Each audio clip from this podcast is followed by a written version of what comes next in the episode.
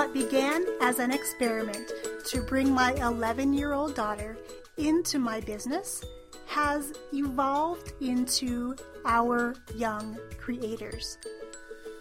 A podcast, a training center, and a movement dedicated to equipping kids with real world marketable skills so that they can fund their own brighter futures. We're here to inspire you to turn consumption time on devices into creation time and use technology as a tool to bond and not bicker with your kids. Join us each week as we share the inner workings of our partnership and bring you stories from guests of all ages and from all walks of life on our quest to nurture and to celebrate our young creators.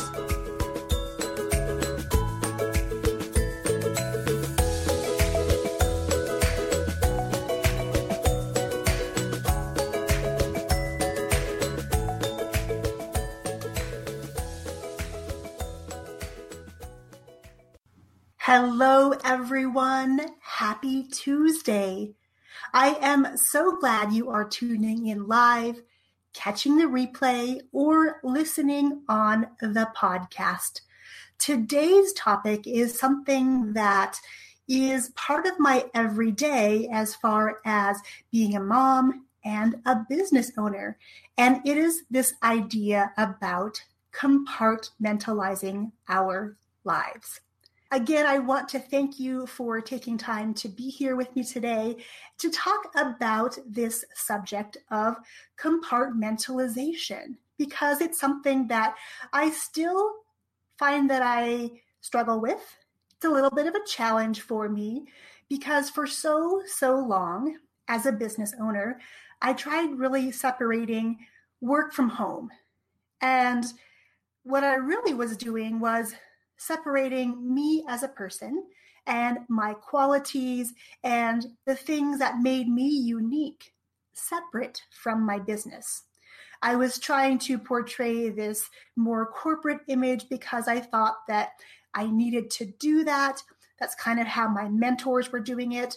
And I'm a very good student and I like to follow their example and their recommendations. So I was putting on this mask if you will. And for a while, I would say it did serve me because it allowed me to run the business and then be a mom. And people didn't really get to know who I was. And I thought that's really how business needed to be that a business should be this corporate buttoned up thing, that me as the owner I didn't really need to be part of it in the sense that I was the figurehead of the business and that the values and my beliefs and everything about me needed to be kept private.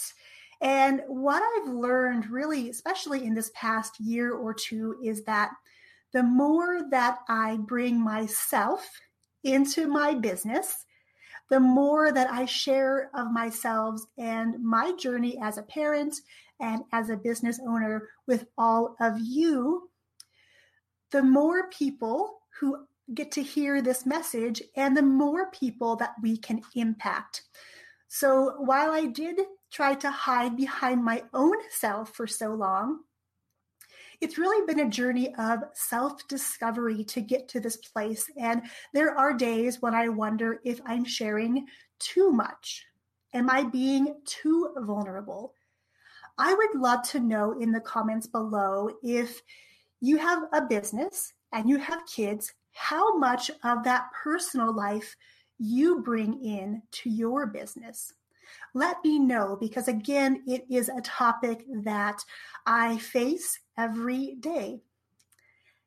And I definitely go into every day wondering should I share this? Should I not share this? And even my kids sometimes question me and say, Mom, you're turning into one of those people that shares everything.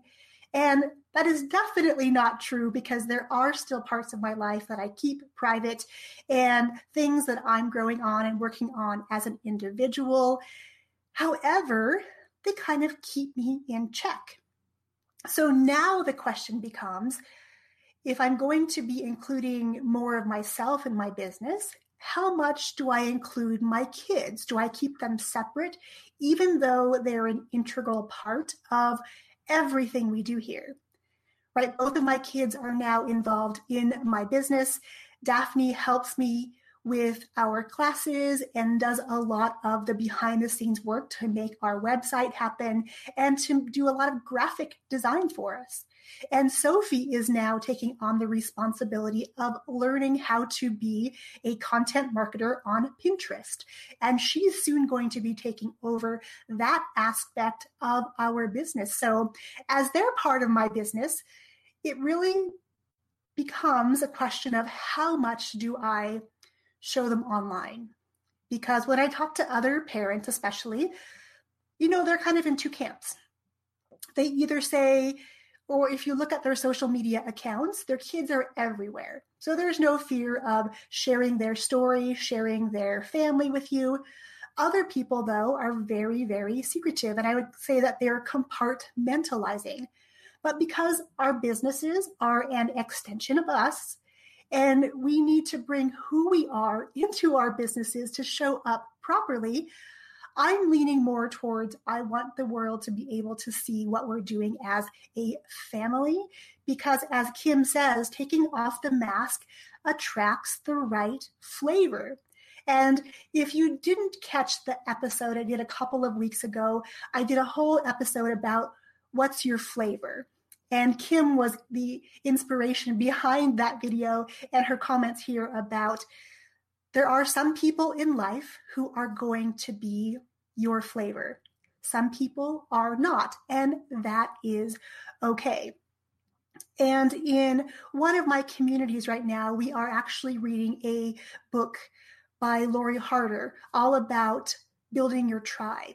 And it's so interesting as I was reading this morning about not really apologizing for who you are and being able to say no, to know that we can set boundaries and the boundary may exist between personal life and professional life. However, there are so many overlaps. It's really doing our business a disservice if I don't share with you the things that we're doing behind the scenes to make it work because my kids are the driving force behind everything that we do here we work with a lot of families because they want to start using technology as a common language and a common bond. They don't want to see it as something that's bad that we should get our kids off of, but rather, how can we get our kids and get them to use their devices, meeting them where they are to help them learn that it's okay to consume information However, it is our responsibility as individuals with unique gifts to share those gifts openly, lovingly, and from a place of authenticity. So we don't have the masks. So, if you have advice on how you deal with personal life versus professional life, where they meet, where what parts you keep separate I would love to know in the comments because, again, this is something that every day I'm working towards getting a better handle at. People often think that because we work with kids and technology, that we have all the answers. And I, for one, can absolutely tell you that is not true. I am human. My kids are human, and all we can do is our best. Sometimes, though, we do have failures, and all we can do is pick ourselves up and keep moving on.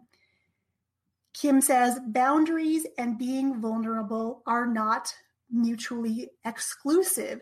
That is an interesting point. Kim, I would love to know more about your viewpoint there because this is a juggling act for me. I'm learning how to show up in a bigger way. I'm learning how to share with you the parts that are relevant for you that I think might serve you and that you could you could see the possibilities of what is possible with you and your kids as we nurture and raise these young creators to become the innovators, the leaders, the future, really, of generations to come. So, again, if you have more comments about this idea of compartmentalizing, do you do it? Yes or no? And how you make that work. Is there a certain balance that you strive for every day? Because I would really appreciate your feedback as we navigate these new waters of being more vulnerable to show up in a better way to serve all of you. Okay, my friends, I look forward to hearing your comments below, reading through them, and having a discussion with you about your different viewpoints on this subject of to compartmentalize or not. I wish you an amazing day, everyone.